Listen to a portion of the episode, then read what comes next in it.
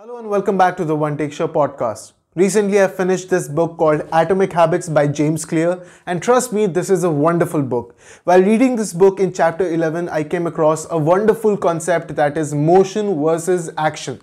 Now, these two words sound very similar, but they're really not. And a lot of smart people find themselves slipping into this trap of motion versus action. Motion, on one hand, is you preparing, strategizing, and learning about the process that you're going to employ while taking the actions. Whereas actions are the activities that will help you realize the goals and bring your ambitions into light. So, why do smart people find themselves slipping into this trap of motion versus action? There might be a lot of reasons. Number one is that motion gives us a perception of moving towards our goals without risking any failure, without risking any criticism. We as people are experts at avoiding any such form of criticism, any such form of failure.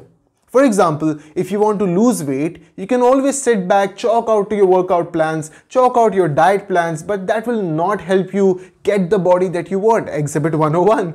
In fact, getting to the gym, lifting those weights or running those tracks is the only way for you to lose weight or perhaps get into the shape that you want.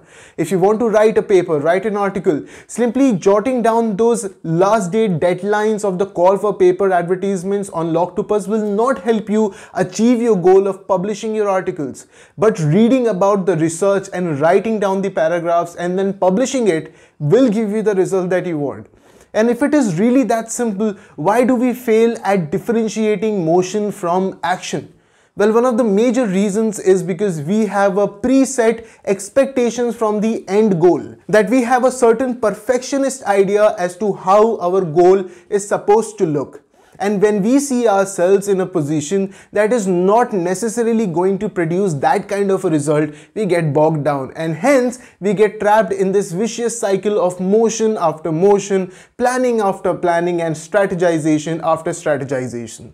Now, strategization and planning are not all bad and they are not purely evil. In fact, they help you foresee what all actions are required to really bring about the change. But alone these actions and these strategizations will never help you actualize your goals. So how can we change that? Well, James Clear gives us two different examples. Number one, we can set a deadline. Every time we put deadlines on our projects, once a deadline is missed, these projects become infructuous. So we have to keep it in our minds that all our planning is actually materialized through our actions, through our efforts. And this is a very good way of actually bringing about the effort by avoiding procrastination 101. The second way is obviously to repeat those actions. I do not think that any big project ever started with a perfect outlook.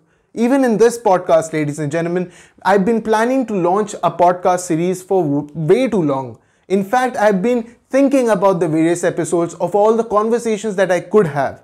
I've been planning to do a series of analyzing case laws and legal events, but I've always been scared of the criticism that will come with it. And I have never been able to produce the videos that would really help this project. Ladies and gentlemen, the best way out is to just start, take the first attempt and learn on the job like we all do. We just have to keep working and repeating the work. The repetition is the one that is going to help us bring about the kind of goals and realize those ambitions that we have attached to our own projects. Finally, it is the removal of that perfectionist idea that is attached to your end goal.